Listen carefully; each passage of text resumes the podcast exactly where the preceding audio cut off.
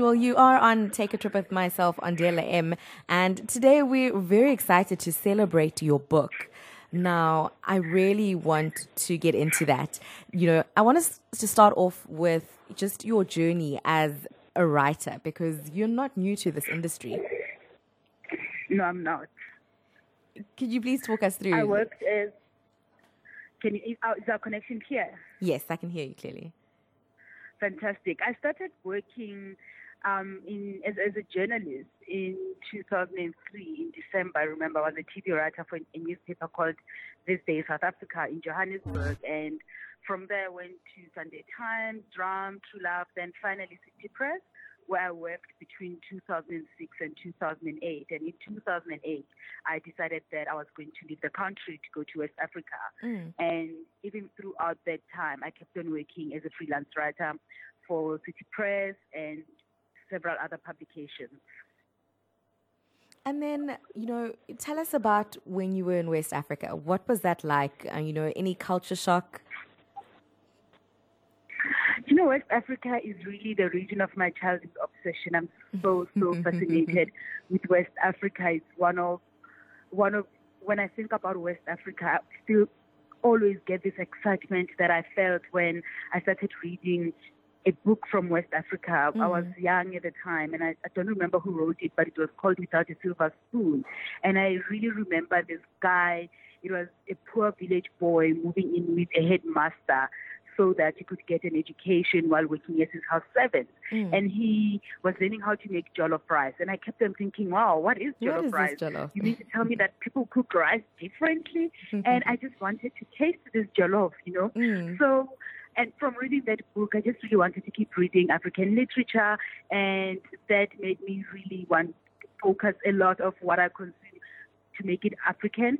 So African music, African books, mm. African fashion, African art, African culture, African everything really with me. And so throughout my teenage years, I was just about African books, African music, African cultural figures. So I was super, super obsessed with West Africa. And to finally be there was just really a dream coming true. It felt like living in my fantasy.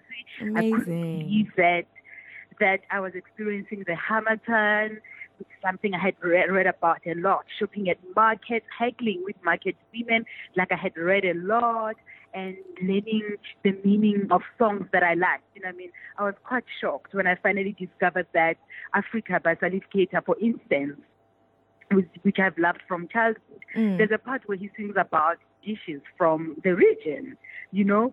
So it was, it really was amazing. It lived up to every expectation, every fantasy that I had. Mm. But there were some culture shocks. Mm-hmm. The biggest for me was about, I think it hit me two days or two days after my arrival in Dakar, in West Africa, in a lot of places, people eat from a communal plate, you know, so it'd be a very big plate oh, wow. and 10 hands digging in, three, four, you know, just many hands mm. in one plate. And at the time, I wasn't used to that and I was not particularly interested. Neither would in I. into a communal plate, you know, and, and it's really funny because there the moments when I think this is this moment is fantastic. I'm meeting new people. Mm. There's a lot of love and a lot of fellowship between us. And then a meal comes out, and now it has to be awkward because no, I'm not. I'm just not going to do that. Yes. I was finally able to get over it, and that took me. It took me six six and a half months. Oh my goodness. To finally be able to start eating from a communal plate, and that was only because I had no option. I mm. lived when I lived in Timbuktu, um, from arrival, I needed to find alternative accommodation. Hotels are, are quite expensive, you know. Mm. So I moved into into a house with this lovely guy who's become my little brother, really Abdul. And because I was at home with Abdul and his sister, it felt awkward for me to, to keep on wanting to not eat with everyone else. Mm. So I sort of forced myself to start eating it. And then by the time I left Mali. I lived in Mali for six months. Mm-hmm. I loved eating from a communal plate. A meal eating alone felt so lonely that it took me a very long time, yeah. even after I left West Africa, to to just eat by myself again. Mm. Wow. I, I mean, just you saying that you're sharing a plate, it just took me back to how, you know, oh, Obaba do it in the Eastern Cape when they come around a, a plate of meat, you know, that kind of vibe. Yeah. now I can do it. now, three months turned into five years of, of living on the African continent. You know, was Yes. was that difficult to do? Because I mean, the first thing we'll think of, you know, well, the first thing I thought of was, what about e visa? Because you know, you you, you were you staying legally? I mean, how how did how did you plan for that? It was it was all legal except in some cases I had too much fun and you know I really hate administration and I'm not a very organized traveler. So sometimes my visa would expire and I would wing it. And when that happens, you really just have to apply for a new visa or you pay a fine. Sometimes, you know, you can negotiate for a fee for Ne- someone to know that your visa had expired. You know, yes. And so what happened was I was supposed to be gone for three months to be just be in West Africa. The plan was to go to Senegal, Mali, Burkina Faso, Ghana, Togo, Benin, and Ivory Coast. Um, but in as much as I loved being in West Africa, I didn't feel connected to it. My soul didn't feel connected. I'm a very emotional person. I need to feel, you know, Yeah. and things, experiences need to move me for me, for them to resonate with me, and for them to register as something that is very real to me. I have to feel it, to mm. feel it, and it has to move me. And so, even though West Africa was fantastic, it felt very alien when I was connecting it to my soul because I was still I was traveling using a a a, a Lonely Planet travel guide, mm. you know, just to find out where to go, where to where to go, how to navigate my way around, and and I didn't find that very helpful at all because I mean it's written by Westerners mm. or even when it's produced produced by local people. It's content primarily produced for Westerners, you know. Mm, So it felt very foreign and very distant and cold. And also, I was traveling through the experiences of my South African friends who traveled. So even though moments were great, I would have moments where I think to myself, "Oh, this is fantastic! It's, it's exactly the way John said it would be. It's exactly the way Adam described it." And even though that's not a bad thing, I wanted it to be my experience. You know, I didn't want to feel that I was experiencing someone's life. So um, after three months, I was still in West Africa. After five months, I was still in West Africa, and and I had a financial panic because I also always ran out of money, Oh and I was tired, and I'm thinking to myself, ah, I really don't feel like chasing this freelance checks for a while now. Perhaps I could go home and just take a breather for a few weeks, and um, and then get back on the road. But as I was making the decision, I was also conscious that I hadn't had my big moments. You know, mm. my soul was not involved in this. So I decided to start over, and I was listening to my favorite album by Habib Koité, who's also my favorite musician. He's a Malian. And as I was listening to it, I just thought, well, where shall I start over? And I knew that he was going to perform at the Festival of the Desert in mm. January. So I decided to start over in Mali. And from that decision of starting over, everything started feeling like my experiences. It started being what I wanted Yes. journeys to be. And because then from that moment onwards, they resonated so much, not just with my mind, not just with my senses, but with my soul as well. I wanted to stay on the road for as long as possible. So mm. whenever the people ask me, when are you coming back or when are you stopping, I would say for as long as I feel this moment, for as long as I can stay on the road and just continue living as a vagabond, I'm going to be living on the road. And that lasted five five years. I still travel the continent extensively. I just don't live on the road anymore. That is beautiful. I'm so inspired right now. Now, I really want to talk about Vagabond um, because that basically, you know, you sharing your story about traveling to 21 African countries. Now, that alone is inspiring. And I know that you have a couple of highlights, uh, things that really, you know, stood out for you um, from the book. Can you share a little bit more about them? In particular, I'm very curious about the hyenas, feeding hyenas. what? There's there's a, there's a place in, in Ethiopia, a town called Harar. It's my favorite place in Ethiopia and probably one of my favorite places in the world. Now, Harar is the fourth holiest city in Islam, right? The others, the other holy ones are Mecca, the Medina and Jerusalem. And then Harar is fourth. Now, if you know, um, the, the other three, the two, two of them are in Saudi Arabia and Jerusalem is in Israel. Mm-hmm. Now, Saudi Arabia is a very conservative society, you know, Yes. and really, I think they, they follow Sharia law even. So I don't, I haven't been there, but I don't imagine that in Saudi Arabia one can have a beer, you know. Mm, in fact, yes. drinking is not allowed. So in Harar, though, it's the opposite. Harar has a brewery. They have a beer called Harar.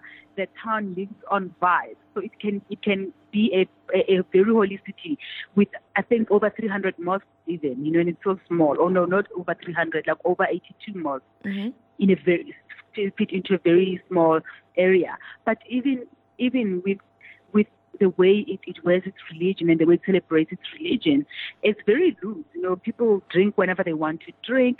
Um, and there's a there's a mild narcotic leaf called kat that's very very popular in in the Horn of Africa that Mm. people chew. So after midday, the town effectively comes to a standstill because so many people are just chewing kat. You know, Mm. and and so what really makes Harar stand out as well is that there's there's a, this belief that many many many years ago there was a great famine Mhm. and because of it the hyenas that live in the Ethiopian highlands came into the town and started eating people to make them stop the, the, the chief or one of the town elders Mm. went to the king of the hyenas and said to him, Listen, Mr. Hyena, King Hyena, Mm. you, you, you, you have to stop eating my people. And the hyena said, Only if you make us a meal. So then they, they started feeding the hyenas porridge, and that evolved as time went by into feeding them scraps of meat.